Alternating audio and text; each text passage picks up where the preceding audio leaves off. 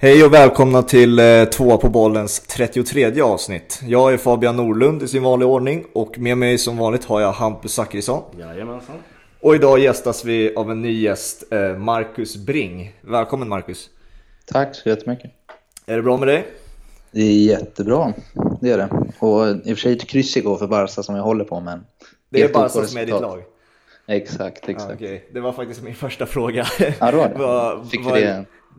Ehm, vi kommer beröra bland annat Barcelona i det här avsnittet, även eh, Real Madrid och så Atletico Madrid. Ehm, de det är ju Champions League som är igång nu, eh, så att det passar ju bra att vi berör alla de lagen. Men sen har vi också ett El Clasico som kommer i helgen nu, så att eh, vi kommer täcka allting förhoppningsvis när det kommer till de tre topplagen.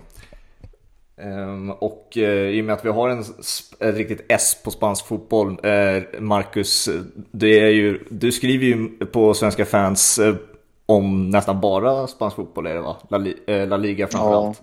Ja, och exakt, och på Barcelona-sidan. Så det är det, de två. Yes, så du, det här det ska bli, det blir riktigt saftigt avsnitt med mycket information om, om lagen, så det blir skitbra. Ehm, men vi ska som vanligt nämna vår nummer 33 eh, inför varje avsnitt så inleder vi med det. Nämner den spelaren som vi kommer att tänka på med det numret som avsnittet är.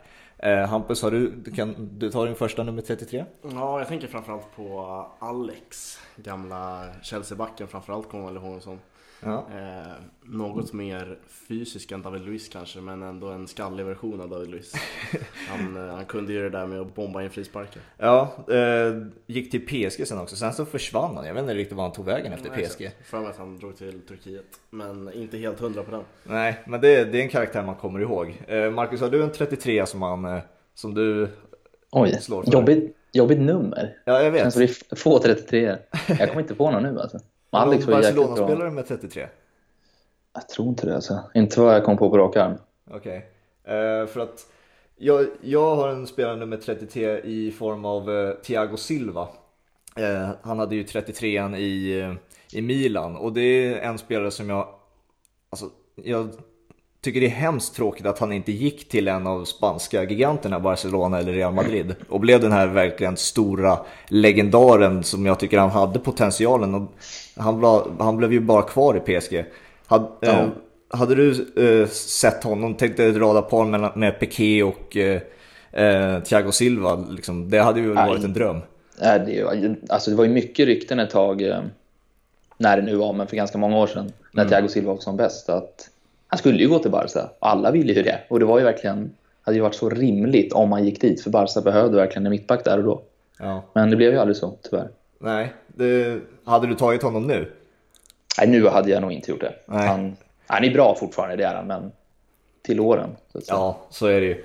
Eh, vi ska nu, vi går direkt in på Champions League helt enkelt nu direkt eh, och sen så kommer vi successivt över till ett klassiker och lite mer La Liga-snack. Så välkomna allihopa så kör vi igång avsnitt 33.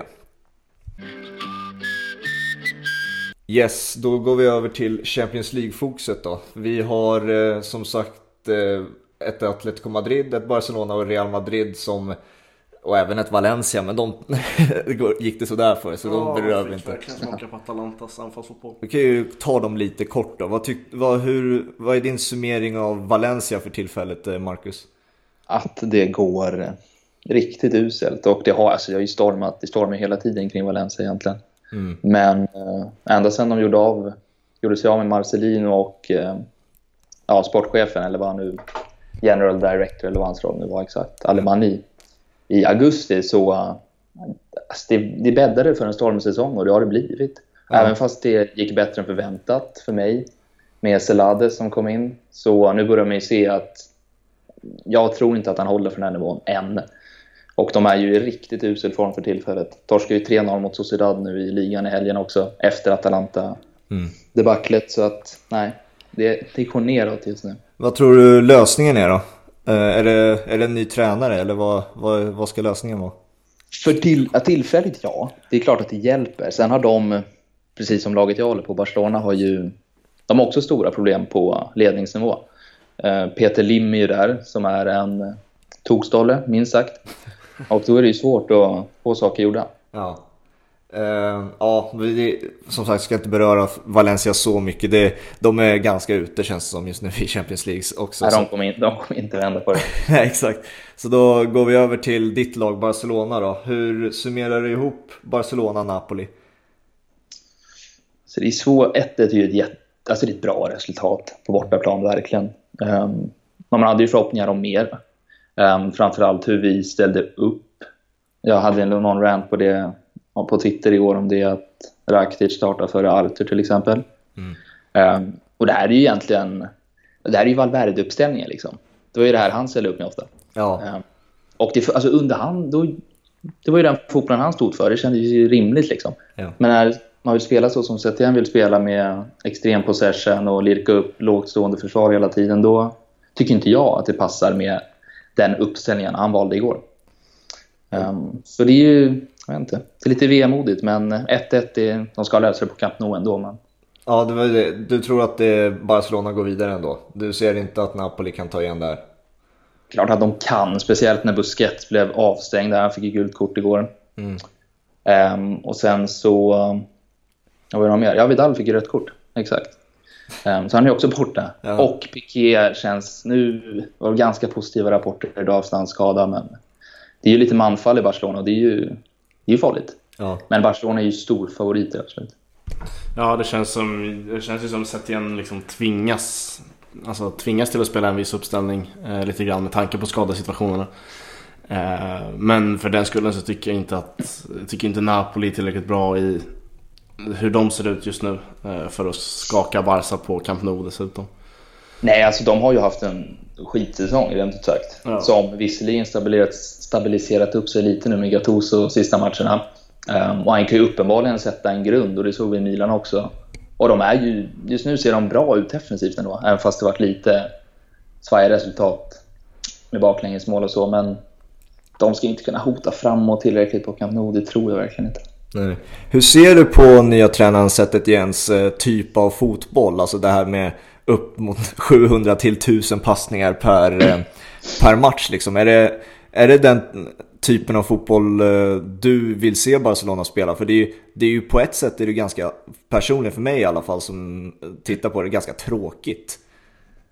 Ja, nej det köper jag ju fullt ut och det tycker jag, alltså det är inte den fotboll, om jag bara ser rent objektivt på saken, då är inte det den här fotbollen som jag tycker är som allra mest underhållande. Nej. Sen är ju den väldigt, det här är ju Barcelona liksom, har varit det sista årtiondena. Mm. Um, så på så sätt är man ju glad. Och framförallt så är det ju en jättekontrast mot Valverde som inte alls var särskilt kul. Um, och speciellt inte Barcelona-aktigt för fem öre. Mm. Så jag tror ändå att det är, alltså det är en intressant väg att gå på. Det behövdes ett rejält skifte efter Valverde. Um, sen räknar inte jag med några stora succéer den här säsongen. Barcelonas trupp är för obalanserad. Det är liksom det är ju bara massa boll. Alla vill ha bollen vid fötterna. Det är ingen som löper bakom. Um, och det är ett jätteproblem. Hur så jag tror... Ja, förlåt. Fortsätt. Nej, men jag tror inte Barca vinner CL. Absolut inte. Och jag tror det blir tufft i ligan också. Även om det är bra chans där. Hur långt, hur långt tror de går då i Champions League? Barcelona? Ja, det beror ju på lite lottningen nu om de går vidare till kvarten. Men det, alltså, säg att de skulle möta ja, men typ Liverpool, um, Bayern München, City. Alltså, jag håller ändå de lagen över Barcelona. Mm. Så då tror jag att det blir respass redan då faktiskt. Mm. Hur, um, vi var ju inne på i förra avsnittet uh, på uh, Braithwaite och hela den där storyn liksom över hur bisarrt det var att Barcelona fick värva utanför januarifönstret. Hur, hur såg du på det, den period, lilla korta perioden som ett Barcelona-fan?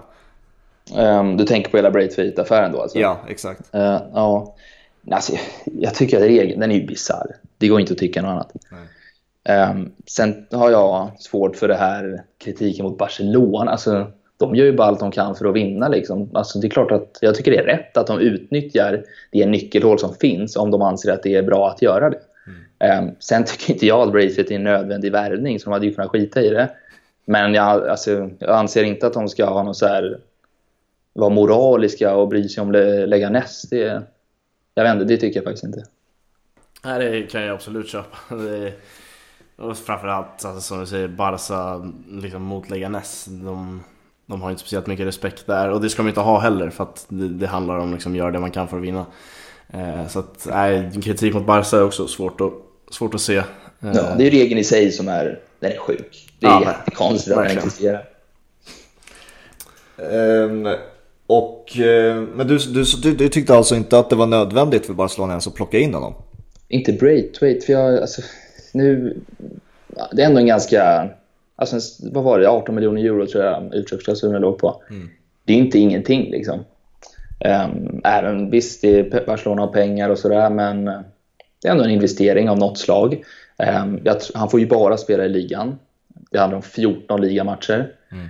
Um, och jag tvivlar på att hans impact kommer bli uh, alltså tydligt. Jag tror Barcelona klarar sig exakt lika bra utan honom. Sen fyller han absolut en funktion på så sätt att hans profil är det Barcelona saknar. Med, han är rivig, han är löpstark, löpvillig, mm. bla bla bla. Men man måste ju eh, uppfylla någon form av nivå också. Jag tror inte att han har den i sig. Nej, okej. Okay. Eh, för att det, det liksom, vad var alternativen? För det lät ju som ett mer spännande alternativ som fanns personligen. William José till exempel. Alltså, hade det varit en, hade det blivit en, om, hade det varit annorlunda om det blev en annan spelare helt enkelt? Det beror ju på vem då. Jag tror inte William José, han är väldigt mycket target. Eh, aktig och jag tror inte det, det hade inte varit vad Barca behövde heller plus att han hade varit väl, eller betydligt dyrare än Braithwaite. Mm. Förmodligen. Däremot hade ju Barca kunnat vara lite proaktiva och kanske ta in en ytter som jag tycker att det nog är större behov av eh, i Barcelona. Till exempel Dani Olmo som gick till Red Bull Leipzig från eh, Dinamo Zagreb som är Barcelona-kille. Han är fostrad i klubben. Mm. Kostade samma summa som Braithwaite ungefär, lite mer hade varit jättelämpligt att plocka hem honom mm. och ha honom i truppen. För han hade gjort nytta och han har framtiden för sig och är riktigt bra. Ja, det enda jag kan tycka är märkligt med alltså just Barsas agerande är att man inte typ tog en Dani Olmo i januarifönstret när man fick välja Exakt. När man fick värva vart, vart som helst. Eh, reglerna från dispenset var väl att man fick plocka från La Liga. Exakt, då var det ju bara La Liga. Då har man ju begränsat sig bara där. Ja. Så hade man varit lite proaktiv och sett att ja, men shit, vår trupp är ju tunn liksom. Det var Nej, inte så att Suarez och Dembele, ja, den var ju tunnliga redan innan det. Alltså det. Vissa spelartyper behövs och Barcelona har... Truppen var, den var skev från början redan. Mm. Eh, vi, går över, vi går över till Atletico Madrid och kommer till Barcelona lite mer sen mot eh, El Clasico. Men vi tar Atletico Madrid. Vi har ju ett Liverpool-fan här också i form av Hampus. Vi kan ju ta dig Hampus, ah, okay. vi kan ju ta dig, Hampus först och främst. Hur, hur, du, hur såg du på matchen? Vad, vad tänker du kring Atletico-matchen? Ja, det var väl precis det man borde förväntat sig av Diego Simeone. Eh, och han får ju precis, han och hans lag får precis den starten de vill ha med ett tidigt mål och sen kan de liksom veva igång hela, hela Metropolitan och eh, lägga sig långt bak och liksom, ja, men, spela rätt grisigt så men liksom så det är Diego Simeone och det visste man redan innan. Eh, så att jag tycker att Atletico Madrid gör en jättebra match. Eh, Liverpool kommer inte alls upp i nivå men jag tycker att också det handlar mycket om vad Atletico Madrid gör där ute. Mm. Inte så mycket om vad Liverpool gör. Eh, samtidigt blir det en helt annan match på Anfield. Eh, men jag tror det är också ett resultat som inget lag eller båda lagen är rätt nöjda så. Alltså Liverpool har inga problem med att komma till Anfield med 1-0. Eh, så att, nej, jättefin insats av Atletico Madrid, verkligen. Eh, vad, hur ser du eh, på Atletico Madrid nu när de efter, eh, efter Champions League matchen mot Liverpool men sen också ligan tar en hyfsat stabil seger eh, med Jao Felix tillbaka också. Marcus, hur ser du mm. på, hur är formen på Atletico Madrid just nu? Nej, den är ju stigande. Det var, alltså, vinsten mot Liverpool kan ju verkligen visa sig vara alltså, monumental för hela säsongen. Det kan ju vara här det vänder. För att Liverpool-insatsen var ju verkligen en sån där typisk gammal klassisk Atletico-insats där de, alltså de stängde ju till. Mm. Liverpool hade väl inget, inget jätteklart läge, eller? Nej, jag har för mig att det inte ens var ett skott på mål. Nej, det var något... Nej, exakt. Det, inte... det är ju helt Alltså det är sjukt och det säger ju allting om den defensiva insatsen Atletico står för. Den är ju briljant verkligen. Mm. Sen har ju de flyt att de får det där. Det är ett skitmål liksom i början. Mm. Och det ger ju dem en superboost inför hela matchen. Men, men alltså, cred till dem. Och sen som sagt nu, vi är i alla helgen. De var riktigt bra alltså. Så ja. det känns ju som att nu, de är på väg framåt. Skadorna minskar. Joao Felix, han spelade ju 30 minuter typ, men han stod 1-1 när han kom in och slutade med att det står 3-1 han har gjort ett mål och ligger bakom det andra. Så mm. det ser onekligen riktigt spännande ut nu helt plötsligt. Är det, vad är det som har varit nyckeln till att Atletico inte har haft en sån där en lika bra säsong som man trodde de skulle ha inför säsongen? När Joao Felix flög och allt man mm. trodde att det här kan bli Atletico Madrid mot titeln och allt det där. Vad är det som inte har stämt enligt dig? Så hela snacket innan var väl att, för de gjorde ju väldigt mycket förändringar i spelartruppen.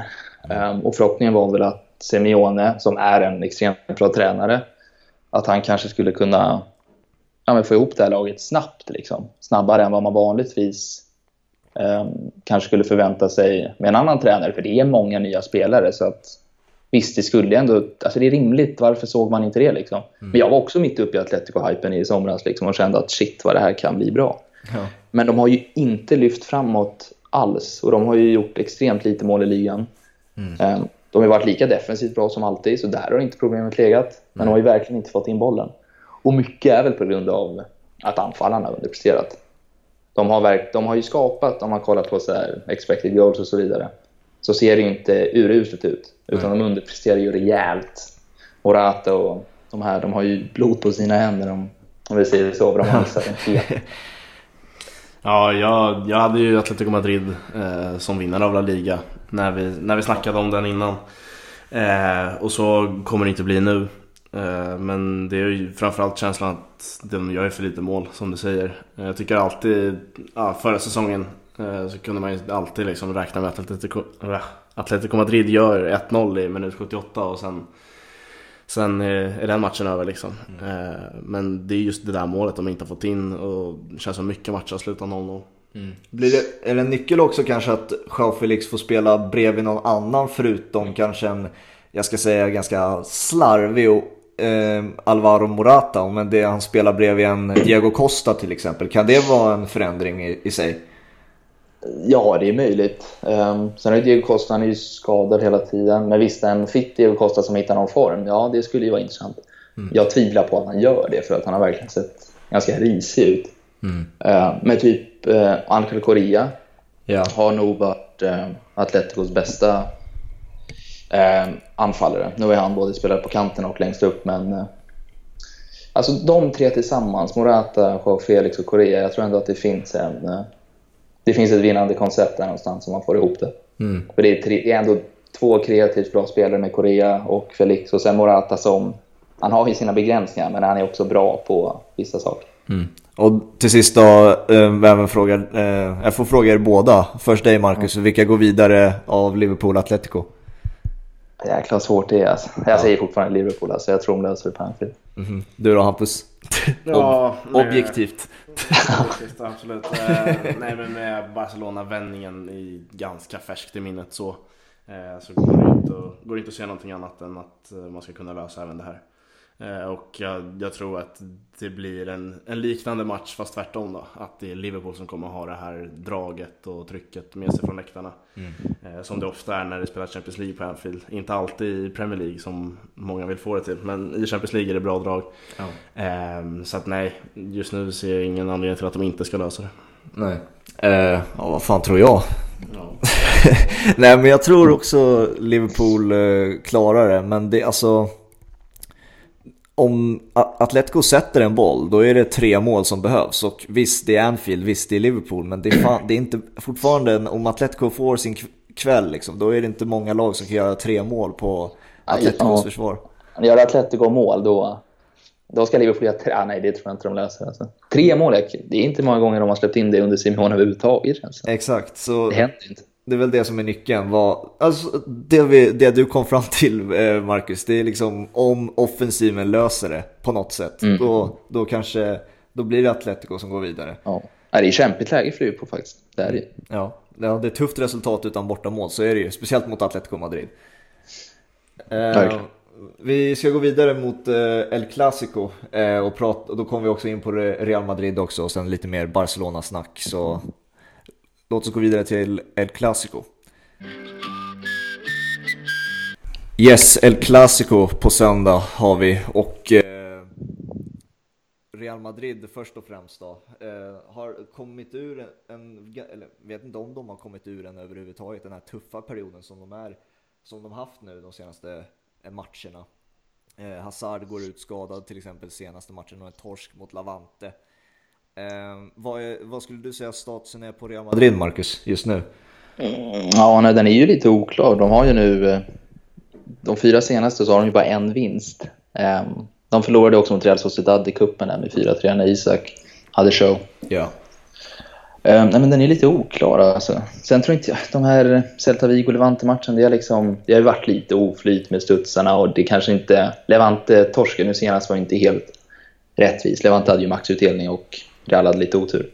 Mm. Um, men det är klart att det är inte jätteskön känsla att gå in i City-mötet med den här formen när de varit annars så bra en längre tid nu. Mm. Och speciellt defensivt har de ju varit helt briljanta. De har ju släppt in mål, minst mål i hela ligan. Ja. Um, jag vet inte. Hazard, ja det är tråkigt att han går sönder. Man har inte varit med på hela säsongen. Så det är så här, Nej. De har ju uppenbarligen klarat sig utan honom. Um, jag vet inte, det är, det är oklar status det här. För att, eh, ja men, så du ser inte Hazard som en nyckel så att säga, kanske till en, att det, han är skillnaden till en La Liga och en eh, Champions League-vinst för Real? Det är, han har inte alltså, kommit upp i den nivån tycker du? Det har han ju inte, men det är framförallt för att han inte har spelat. Mm. Han var ju lite svag i början, sen blev han skadad. Um, och alltså Real Madrid har varit bra utan honom. Sen är det klart att en Hazard i form, han är ju överlägset bäst i deras lag. Så ja. det är klart att han skulle hjälpa, men jag menar bara att de har, sett, de har en bra, ett bra kollektiv utan honom också. Mm. Men de saknar ju den här spetsen framåt. Och det, alltså deras anfallslinje är tunn. Det är ju Benzema som har eh, lyft dem. Och nu ja. är ju även han ur form. Så att då ser det inte jättebra ut. Är det Bale som är räddningen då? För han sägs ju inte vara skadad heller. Han var, han, i alla fall ja, senast. Han, ja, nej men han är, han har varit bedrövlig. Han har verkligen en riktigt dålig säsong i ryggen. Ja. Och det borde man ju kanske sett komma med tanke på allt, eh, alltså allt snack det var inför. Han var ju på väg till Kina och allt vad det var. Ja. Eh, men det sket sig i sista stund. Eh, men han är ju, alltså Real supportrarna är ju riktigt trötta på honom och man kan förstå varför. För han alltså det är väldigt lite fotbollsfokus och när han väl spelar så är han inte bra. Nej. Så det är ju typ, jag gillar ju Vinicius väldigt mycket. Um, han är ju sjukt skicklig mot en. Um, alltså kanske en av de han är verkligen toppnivån av dribblers en mot en, för då han tar sig förbi extremt ofta. Mm. Um, och nu när Hazard är borta så behövs det. Det behövs någon med X-faktorn där framme som kan göra sin gubbe mm. och göra det här lite annorlunda. Så jag hoppas för Reals skull att han spelar, men som Barca-fan så Ja, han får gärna sitta på bänken. ja, jag är lite inne på att Real Madrid har samma problem som Atletico Madrid egentligen. Att det är eh, i front, fronttrean det inte funkar eh, i Real Madrids fall. Eh, för att jag tycker egentligen backlinjen ser rätt bra ut som du säger, deras försvarsspel allmänt har ju varit grymt. Eh, och en spelare som Valverde på mitten har ju verkligen fått ett genombrott trots att Real Madrid inte, inte haft den bästa säsongen. Men sen framåt så är det en Luka Jovic som, jag vet inte, det går inte att känna igen honom. Eh, Vinicius Junior har jag sett fått mycket skit också. Han, liksom, ja, han, han är spektakulär sådär en mot en men slutprodukten blir sällan bra. Inte den här säsongen i alla fall. Nej, den har ju varit eh, non-existent alltså ända sedan han kom fram. Det är ju verkligen, han är ju en dribbler. Han mm. måste ju förbättra eh, poäng, eh, poängskörden. Mm. Uh, alltså det är verkligen, det här Atletico Real, det är två bra kollektiv utan tillräcklig spets framåt. Så är det. Ja. Vi får se vilket lag som vaknar först. Uh -oh. Om Real kan lösa det där, då tror jag att det är en dark horse till uh, CL-titeln. Mm. Uh, du, ni, du var inne på Brasse Vinicius, uh, Hampus. Hur, Real Madrid har ju blivit nu liksom det här laget som plockar in extremt, extremt mycket talang från just Brasilien. Är det som ett Barca-fan, liksom, är det någonting det här med värvningarna som Rodrigo, Militao, Vinicius. Är det någonting, en väg som du tycker är rimlig? Eh, som Barca-fan också kanske hade velat att Barca skulle gjort också? Eh, ja, alltså Real har varit, eh, de har varit väldigt smarta i sina köp sista åren. Det är bara att titta på vilken talangpool de sitter på. Alltså den är ju verkligen oändlig. De har ju, eh, förutom Vinicius och Rodrigo och Valverde som de har i laget, som alla är U21-spelare, alltså mm. under 21 år gamla. Militao, han är också han är född 98, som mm. Valverde. Uh, och sen har de ju Ödegård som en av de bästa mittfältarna i ligan i Real Sociedad. Kubo som är lånad till Mallorca. Mm.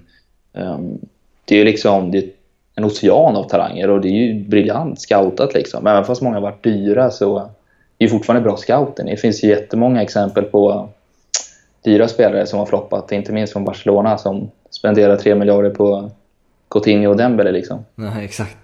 Så det är ju, Real gör det jättebra. Vilka av dem är det som kommer komma fram då? Alltså det känns ju som Ödegård var ju nästan så att han försvann. Nu har han ju gjort, ja. gjort det bra och kommit tillbaka. Finns det någon risk att någon av de här talangerna, eller så här, vilka är det som kommer komma eh, fram som de här stjärnorna som potentialen visar?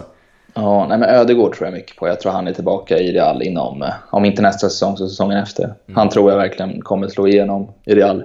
Ehm, sen är det ju självklart så att alla kommer inte slå igenom. Det är, det är orimligt. Men då har de ju istället en jättehärlig vinst att göra om några år och sälja dem vidare. Liksom. Ja. Men Ödegård tror jag på. Vinicius tror jag ändå löser det till slut. Valverde kommer fortsätta spela där. Mm. Sen får vi se Rodrigo, Kubo, om de kan. Rodrigo han pratar vi inte så mycket om ännu, men han är lite så här, han och Vinicius har ju liksom varandras eh, Vinicius är bra på att dribbla, men ingen bra avslutare. Rodrigo är bra avslutare, men dåligare mot den. Så det, ja. De väger upp varandra, men ingen är komplett än. Nej. Um, vad, hur ser du på, nu ska ju i och för sig Real Madrid spela mot City här. Eh, alltså den har spelats när ni som lyssnar hör det här. Um, men inte när vi spelar in det här. Nej, inte när vi spelar in det. Exakt, så att vi diskuterar inte den matchen så mycket. Men den kan ju också vara avgörande sett till form och också så här självförtroendemässigt inför El Clasico. Eh, vad tror du, vilken, först och främst vilket självförtroende Barcelona kommer in med i det här El Clasico? Nej, alltså hela situationen kring klubben är ju som den är. Det har ju varit jätteskakigt sista månaden. Så att det är ju två, så det är två lag med något att bevisa. Liksom. Det är ju inget lag, varken Real eller Barca, kommer in med någon supersjälvförtroende och eh, Ja, alltså, Barca leder ligan, det är lite mer press på Real, de spelar hemma. Barcelona har mycket... Om nu Piqué missar, då är det, då är det ju Lenglet, Umtiti, eh, vad blir det? Semedo och eh, Junior. Mm. Det är ju inte en jättehärlig backlinje i ett klassiko. Liksom. Alba saknas ju något enormt, verkligen. Mm. Uh, han kommer ju med de här löpningarna som Barcelona saknar framåt. Ja. Uh, han är ett av få djupledshot. Uh, men säg att Real tar City ikväll, då blir det en rejäl boost och då tror jag bara att får det jobbigt. Ja. Så vad tror du att den här, tidigare säsonger har man ju alltid känt att eh, El Clasico är ju liksom ligaavgörande. Det, det var de två matcherna på säsongen som avgjorde ligan nästan. Mm. Känner du att det är samma status på den här matchen som kommer? För att de har ju gått väldigt upp och ner från första och andra plats, både Barca och Real. Ja, nej men man känner inte så för att uppenbarligen så tappar de här lagen poäng. De är inte så bra som de kan vara och de har varit mycket bättre historiskt sett. Mm. Um, som för några år sedan så liksom de, tapp, alltså, de tappade inte poäng. Det var ju, det var ju ett klassiko det avgjorde som du sa. Mm. Det var ju bara max något poängtapp här och där och då nu är det ju poängtapp varannan helg känns det som. Jag vet inte hur det ser ut historiskt sett med poängen men jag tror att det är ett av de svagare poängåren för både Real och Barca. Ja. Där, man hade ju räknat med att Real skulle leda. Eh, men nu har ju de helt plötsligt två poängtapp, så nu gick ju Barca om. Så lite bättre sits nu för Barcelona än för bara två, tre veckor sedan. Ja, jag tycker att det är, liksom, det är verkligen en chans för resten av lagen i La Liga eh, att kunna ta till och med titeln. Eh, men i år så är de ändå 10 poäng efter. Eh, men La Liga, La Liga har ju verkligen tajtat till sig på det sättet. Uh, förut, jag kommer ihåg när man växte upp och kollade liga, då var det alltid 5-0, 6-0 till Real och Barca. Uh, ja. Att, uh, ja. Nej, det ser annorlunda ut idag. Verkligen. Och framförallt med som. Um, och alltså, vi har ju diskuterat, jag och Hampus tidigare, alltså, statusen på El Clasico. Sett till så här, liksom, för åtta år sedan då det var Ronaldo mot Messi, Mourinho mot Pep och så Iniesta mot eh, Xabi Alonso eller vilka det var. Det var liksom världsklasspelare ja. på varenda position och det var liksom, mm. det var, allting var världsklass varenda match. Eh, alltså, det är ju inte så riktigt längre. Vad är, vad, vad, tycker du, alltså stäm, är El Clasico fortfarande världens största match först och främst? Ja, det, alltså, det är ju topp eh, top tre garanterat, men alltså, det, jag tror inte att sånt där, eh, det fejdar liksom inte bort på bara några år, utan det ska ju krävas en längre tid som Real och Barca går mm. dåligt för att det ska liksom suddas ut som en jättematch. Utan det är ju fortfarande, jag tror att, jag tycker det är största mötet i världen. Mm. Um, sen stjärnglansen, ja, den är ju mindre och sämre än på länge. Ja. Um, och lagen är sämre än på länge, men vi får se, det kommer ju komma storhetsperioder igen för de här lagen. Så är det ju, i europeiskt, europeiskt, europeiskt mått mätt. Mm. Sen får vi se nästa lag som vinner ligatiteln. Det är, Atletico hade ju chansen i år, men har inte alls tagit det. Nej, liksom status på El Clasico tycker jag att, som du säger, det är, det är svårt att det ska fejda bort på bara ja, åtta år eller tre år. Eh, och det känns ju verkligen som hela världen stannar när, när de spelar oavsett vilka spelare det är på plan. Eh, så att, nej, jag ser verkligen fram emot den här matchen och kanske ännu mer intressant nu när det är två lag som är lite... Ja men status är ganska oklar på båda lagen. Mm. Eh, annars visste man ju att det var ja, topp två i världen som möttes mot varandra. Eh, men nu blir det ju verkligen ja, kanske lite make it or break it alltså för hela säsongen att eh, det laget som går segrande ur, ur den kampen får en jävla boost till resten av säsongen. Mm. och det, det tycker jag är intressant i sig liksom.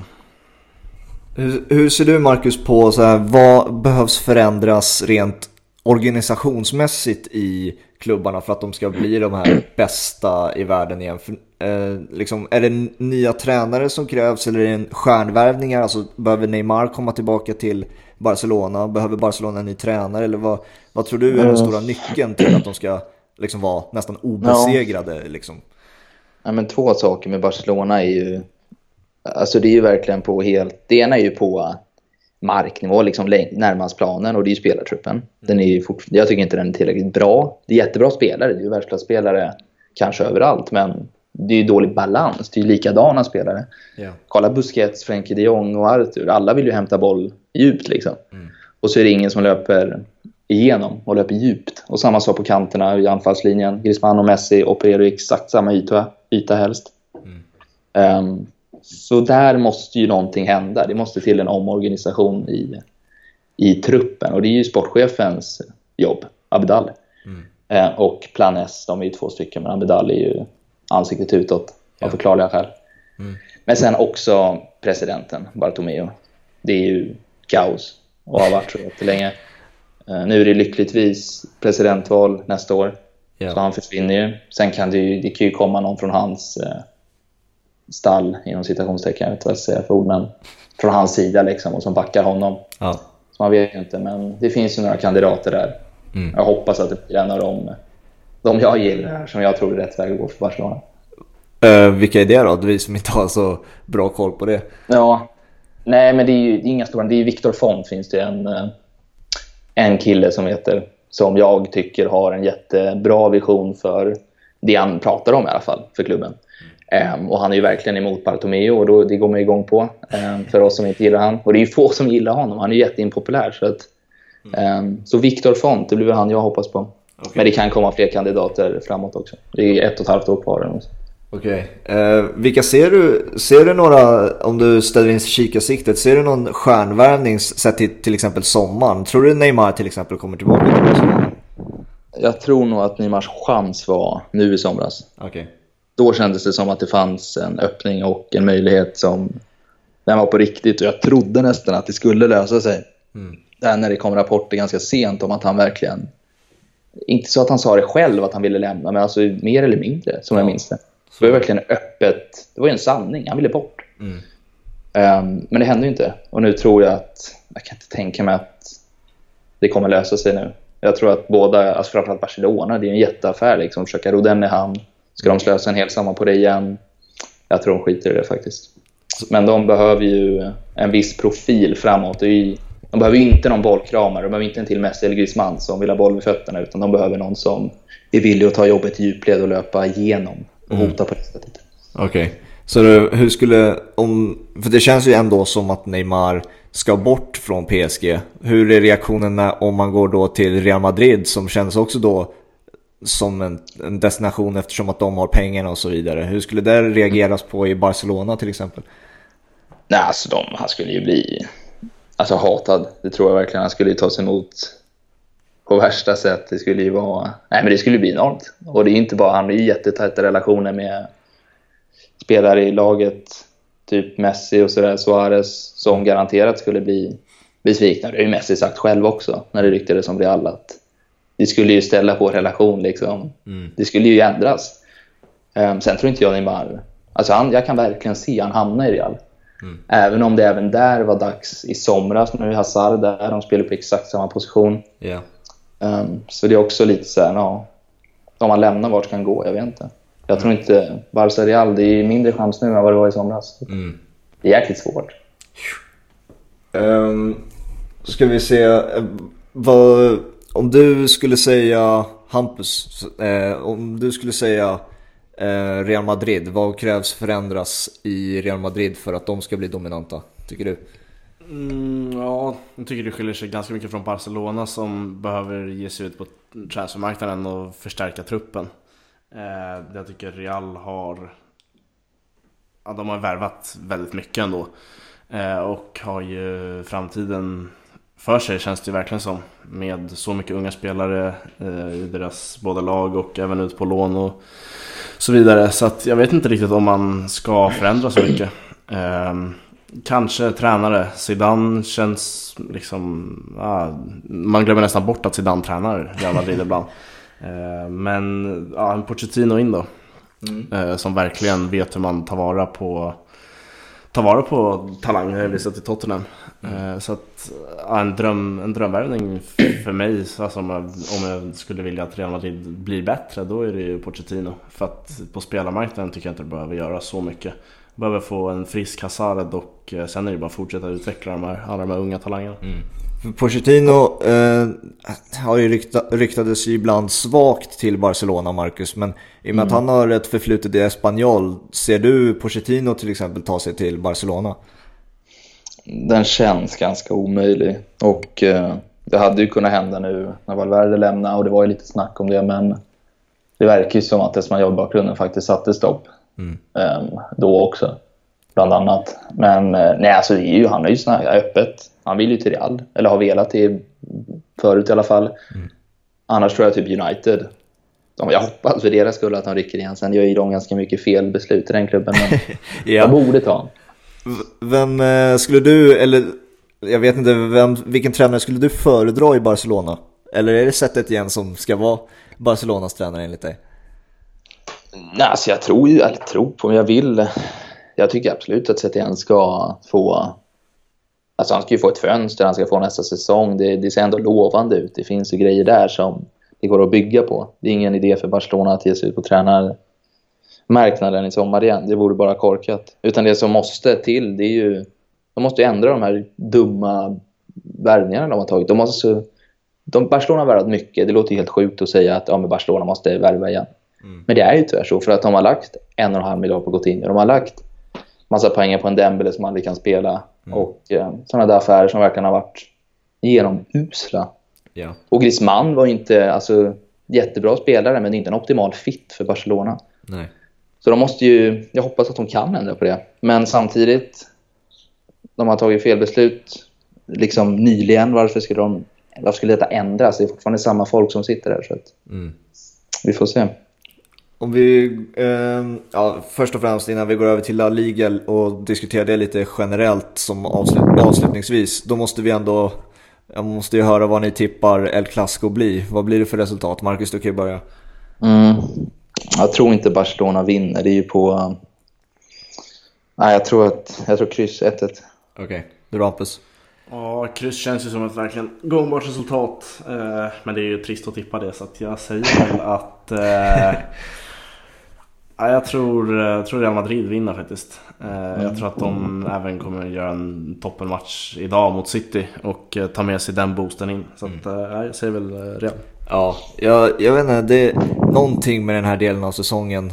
Ja, exklusivt förra säsongen då, så kommer de alltid igång när det är den här svåra perioden på pappret. Det är tufft i Champions League och, och sen kommer El Clasico direkt efter. Liksom. Men det känns ändå som att Ramos och grabbarna kommer få igång laget på, på rätt sätt och i och med att de ser ett svajigt Barcelona just nu så tror jag också på, ett, på ett Real, en Real Madrid-vinst. Men eh, ja, det blir spännande att se. Det kan verkligen gå åt andra hållet också. Messi kanske bestämmer sig för att göra hattrick, man vet aldrig. Ehm, La Liga då. Eh, jag tänkte vi kan diskutera det lite generellt sett, liksom La Liga. Och eh, först och främst Eh, tycker jag frågan ska vara hur skulle du Marcus liksom definiera La Liga just nu? Vad, alltså, om du jämför andra toppligor, är det fortfarande toppen som det har varit tidigare eller har de, har de blivit omsprungna av till exempel Premier League? Mm, alltså det absolut tydligaste är ju att topplagen i La Liga, Barcelona, Real och Atletico är sämre än de sista åren. Ehm, så där får man absolut säga att Premier League har sprungit om. Rent Liverpool och City är ju bättre än alla Ehm, tre lagen i La Liga tycker jag. De topplagen då, då. Sen är det jättesvårt att bedöma alltså under det, det är liksom kontra PL då. då. Där tror jag att det är mer jämnt. Um, och det har det väl varit ganska länge. Det är väl mer att det är lite olika fotboll. Det är ju, spanska lag är ju mer kända för att lira boll liksom. Medan det är lite mer rakt i Premier League.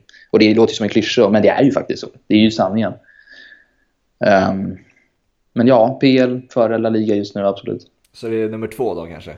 ja, jo, men det skulle jag ändå säga. Ja. Det skulle jag säga. Uh, det här Manchester City-fallet då som vi också diskuterade i förra avsnittet. Uh, tror du att någon eh, av klubbarna, sett, kanske Barcelona, Real Madrid, möjligen Atletico Madrid kommer göra sig skyldiga till liknande brott och man kommer se dem som ändå är liksom, man får ändå säga det, favoritiserade av Uefa på många sätt liksom. Eh, tror man kommer eh, se en sån sorts bestraffning för de klubbarna? Uh, alltså det är inte vad jag vet, jag tror inte det. För att uh, det som har kommit upp med City och PSG, det var ju saker som läckte redan för ett och ett halvt år sedan ungefär med Football League som ni känner till det. Ja. Um, där då kom ju det här fram. Och det gällde ju PSG också. Mm. Um, och det är ju det, hela den här domen bygger på. Information, inte bygger på kanske, men det är i alla fall samma. Det vi har fått veta av Uefa nu, vad City har gjort sig skyldiga till, är det man kunde läsa sig till då bland annat. Mm. Um, och det var inget det var ju PSG och City som drogs ner i det liksom som fick skuld då. Yeah. Så, så vitt jag vet så finns det ju liksom ingen risk för Barcelona och Real eller Atletico att de skulle ha något liknande. Um, sen blir man inte förvånad om det skulle komma fram. Det är ju mycket skit som finns i, och korruption i de här leden. Liksom. I alla storklubbar tror jag, att det är lite fuffens. Uh, men PSG City, det är ju de två som har varit i skottluggen. Om man kan, alltså jag tänker på framförallt PSG City är ändå ganska nya klubbar på den här nivån. Eh, mm. Barca och Real har ju varit, varit här hur länge, sedan, hur länge som helst känns det som. Eh, även om det är en annan tid nu med alla pengar och så. Men det känns som att Barca och Real, även om de, de letar kryphål så i regelverket så är de, de är så skickliga på det så att så här, de, de sopar undan all, alla bevis de kan. Eh, och jag tror, inte, alltså, jag tror inte för den skull att de bryter mot många regler, men de, de letar ju kryphål. Det är, så är det ju. Eh, ja. Men jag tror också att det liksom, de, de vet vad de håller på med. Eh, till skillnad från kanske PSG sitter då. Mm. Um, till sist, alltså, avslutningsvis så kan vi diskutera lag utöver eh, topp tre då. Um, vi kan ju diskutera Isak, du som följer mycket La Liga, Marcus. Mm. Eh, vad tycker du eh, generellt sett eh, Isak ligger på för nivå just nu? Eh, alltså är det talangen jämför, alltså, som man ska jämföra med Zlatan nu eller har han nått den nivån än tycker du? Ja, alltså det är, nivån han har spelat på den här säsongen är verkligen alltså den är hisnande. Det är otroligt vad bra han har varit och hans målsnitt och poängsnitt och alla underliggande siffror visar exakt samma sak. Att han, för han har inte han startade inte särskilt mycket i början, det var mycket inhopp. Men även då levererade han i hyfsat.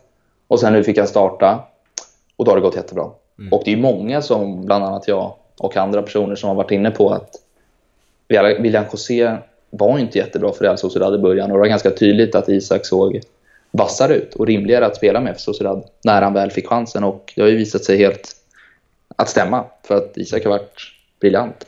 Sen mm. Zlatan-talang, jag vet inte, jag tror inte att han blir Zlatan bra men Nej. Alltså, det kan ju absolut bli en kille som nosar på världsklassnivå. ja. Uh, just nu, så vi, vi måste ju då automatiskt när vi pratar Isak komma in lite på Jannes snack och eh, landslaget. Mm. Uh, vad ty, alltså, som det ser ut just nu i alla fall så är ju Robin Quaison och Marcus Berg före. Uh, ja. Och per, personligen tycker jag det är, alltså det är ju katastrof. Men eh, hur, alltså, tror du att det är också rimligt att det kommer fortsätta så? Att uh, Isak kommer komma in från bänken i EM till exempel? Det är så jäkla svårt det här med landslag och speciellt Janne som är väl väldigt mycket... Alltså han, han har ju jobbat på sitt sätt väldigt länge. Berg har ju varit en bärande del av landslaget under alla hans år. Mm. Um, så det är ju svårt. Jag tror inte att han kommer bara liksom peta han för att Isak ser extremt bra ut. Alltså alla håller med om att Isak är en bättre fotbollsspelare än Berg. Ja. Men är han lika införstådd med hur det ska se ut i landslaget? Jag vet inte. Alltså det känner inte vi till som inte följer det Nej. inifrån. Liksom. Eh, men det är klart att vadå, ska jag välja de bästa spelarna i Sverige? Ja, då går Isak före Berg alla dagar i veckan. Mm. Men jag fattar ändå varför Janne eventuellt inte startar honom i en EM-primär. Mm. Vi hade ju Lasse Lagerbäck i Champions League-studion Eh, mm. Han, han har ju ett liknande problem med eh, Håland där. Eh, ja. Jag, jag fattar ju att ingen av Janne eller Lasse Lagerbäck kan ju gå ut och lova en startplats till varken Håland eller Isak. Nej. Men jag tror alltså Janne ser ju Isaks kvaliteter och hur bra han är. Mm. Men ja, tror, ni, tror ni att han startar Isak för mig? Nej, jag tror inte det. Och jag, jag, ju, har, ju, har ju den agendan mot Janne att det ska vara yngre spelare som spelas nu och en mer eh, framåt fotboll, alltså en annorlunda formation, mer fart och fläkt och mer yngre. Mm. Det är liksom det jag vill att Sverige ska spela. Och, därför, mm. och, och det grundar ju sig i att han enligt, enligt mig tar ut fel lag, tar ut all, alltså mm. äldre spelare och sådär. Så jag tror inte Isak startar. Nej, jag tror Nej. inte heller Isak startar. Men jag ser inte samma katastroftänk som Fabian gör. Eh, för att Isak är, han är född 99. Eh, han kommer ju spela varenda, varenda EM eh, efter det här. I och med att Marcus Berg antagligen lägger av i landslaget. Mm. Så att jag ser ingen katastrof med och Marcus Berg, han bombar inte in mål direkt. Men han gör ju liksom bevisligen ett väldigt bra jobb. Vi är framme i ett EM igen. Så att, nej, jag ser ingen katastrof så. Mm. Och Isak som en joker från bänken känns ju extremt spännande med tanke på den speeden han visar upp i Sociedad. Ja, exakt. Mm. Och så Kulusevski på det. Det är jävligt spännande. Ja, han blev väl också bänkad då, så vi har en jävligt stark bänk helt enkelt. Ja, den är... alltså, så här, framförallt Dejan så tycker jag att så här, han, han har inte varit superbra nu på typ två månader. I och för sig han var ju skadad men... Ja, han var skadad exakt. Eh, så att, så här, och Forsberg får inte heller spela så att våra våra yttrar känns ju som ett öppet, öppet race. Mm. Vem som kommer i bäst form till, till EM. Mm, absolut. Eh, vad, hur, hur, går, hur är tankarna kring EM i Spanien? Vad, är, det liksom, det är, är det realistiskt att tro att de kommer slåss om, om titeln? Alltså nu när de åkte ut mot Ryssland i VM till exempel. Tror du de hotar om eh, EM-titeln? Eh, alltså de är inte en av favoriterna, det skulle jag inte säga. Nej. Men eh, de har ju fortfarande det är en bra trupp liksom och det, det är klart att de kan och absolut vinna. Det är väl ett av fyra, fem lag som de absolut flesta skulle nämna bland, bland de bästa. Liksom. Mm. Sen har ju Spanien, och det är inte samma Spanien som det har varit under deras guldår för tio år sedan typ. Nej. Men det är fortfarande ett bra landslag. Mm. Vad är nyckeln där för dig då? Vilka spelare sticker ut eh, där då, tycker du? Ja, jag gillar ju Thiago sjukt mycket. Jag tycker att han är en av världens bästa centrala mittfältare. Mm, jag älskar honom också. Han är sanslöst bra. Mm. Eh, riktigt bra igår för övrigt, förstod det som. Mm. Kollade ikapp lite, men, nej, men han är briljant. Eh, men sen också, eh, de har ju lite svagare anfallsalternativ som de har haft ganska ofta. Eh, ända sedan Torres och Villa ja. eh, Det är ju liksom Rodrigo i ett av namnen. Han har ju ganska jobbig säsong i Valencia. Mm. Eh, Sen är det typ Aspas i det liksom... Alltså det är inga världsklassnamn, även mm. om det är bra spelare. Mm. Så det är väl där frågetecknet finns. Mm. Hade inte du någon som favorit där, Hampus? Spanien? Spanien? Ja. ja, det vet jag inte om jag kanske har sagt. Jag känner inte att de är det nu i nuläget, så att idag skulle jag inte säga det. Nej. Eh, det känns för, för ofärdigt och framförallt på forwardsidan som du är inne på. att uh, Där känns det inte som någon är självklar. Nej. Nej. Nej, eh, jag ser inte heller dem riktigt som, eh, som favoriter utan jag, det, jag får hålla med vad ni säger. Liksom. Det är stabilt lag rakt igenom fram till anfallet och som om man sett, sett till mästerskap måste man ju ha den där stekheta offensiven också liksom, för att vinna ett mästerskap, så är det ju. Ehm, men uh, ja, det tycker vi kan knyta ihop säcken där. Ja, ett lag jag vill bara kasta, ja. kasta ljus på innan vi avslutar som jag känner, känner är värda det är uh, Getafe. Mm. Uh, ja. Sett väldigt lite av dem, så att jag tänker att, antar att du har sett mer kanske, Marcus. ja, absolut, absolut. Nej, de är ju... Vad säger du? Nej, de är briljanta. Det, det är ju Bordalas som tränaren heter och han är ju... Alltså han det är ju magi han har skapat. Det är ju mirakel. De skulle inte kunna vara där de är. De kom femma tror jag det var i ligan förra säsongen. De missade ju CL precis. Mm. Um, nu ligger de femma igen. Torskade senast mot Sevilla. Så de, de låg ju trea innan det. Ja, um, de har ju varit... Uh, och de har ju typ så här tolfte högst lönebudget i uh, ligan. Så det är ju liksom, de är på nedre halvan när det kommer till ekonomin. Ja. Och ändå lyckas de kriga kring CL-platserna, vilket är, är, det är otroligt. Men de är ju verkligen så här klassiskt, de ligger ju lågt. Eller ligger lågt, men om det är det här 4-4-2 eh, som är kompakt, ett kollektiv. Liksom. Sen pressar de ju högt, absolut. De är jättebra pressande lag som vinner mycket boll och så, men det är ju defensiven först, 100%. De gjorde, de, vad var det blev nu mot Ajax i Europa League? Ja, de vann ju med 2-0 hemma. Exakt, så det, det, det, kanske tar sig vidare mot en av de favorittippade till eh, Europa ja. League-titeln. Nej, det säger ju väldigt mycket. Ja. Ja, det är ju verkligen ett, alltså ett lag som det känns inte som det pratas om så mycket. Eh, för att de har hamnat i en av, en av mängden där bakom de stora tre i Spanien. Men det är ett lag som inte ens ska vara där. Eh, så att, nej, jag, jag följer dem resultatmässigt så och ser hur jävla fint de går. Och sen gillar gillar jag Jorge Molina bara för att han är, han är så gammal som han är men ändå ja. fortsätter han att leverera på den allra högsta nivån. Ja, det är jäkligt kul. Ja, de är ett, ett coolt gäng, Getafe. Uh, innan, ja, innan vi knyter ihop det, är det något annat lag som du tycker man ska ge ett utropstecken till eh, Marcus som man bör titta på i La Liga? Mm, ja, alltså kanske inte för underhållningsvärdet så, men Granada är ju lite Getafe light då, som också verkligen slår...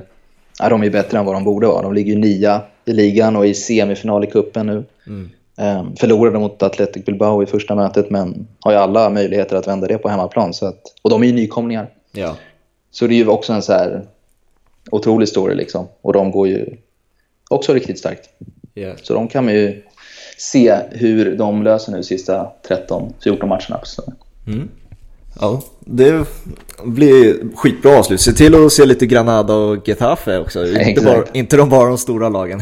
Nej. eh, skitkul att du var med Marcus. Eh, uppskattar det verkligen och eh, du får gärna gästa många gånger till. Ja, det var jätteroligt. Eh, vad, kan du berätta, var, var hittar man dig någonstans? Vilka medier då? Ja, nej, det är ju framförallt Twitter. Där heter jag Marcus BR22, Marcus med C. Um, och där lägger jag, ja, jag länkar lite till svenska fansartiklar och sådär som jag skriver när det finns tid. Yes. Så se till att gå in och läs det han publicerar. Eh, och sen eh, ja, får vi se, se, hur, hur det går helt enkelt för storlagen nu när de spelar. Och så ser vi fram emot ett El Clasico i helgen. Eh, så hörs vi nästa vecka allihopa. Ha det så jävla bra. Det gör vi. Ciao. Ciao.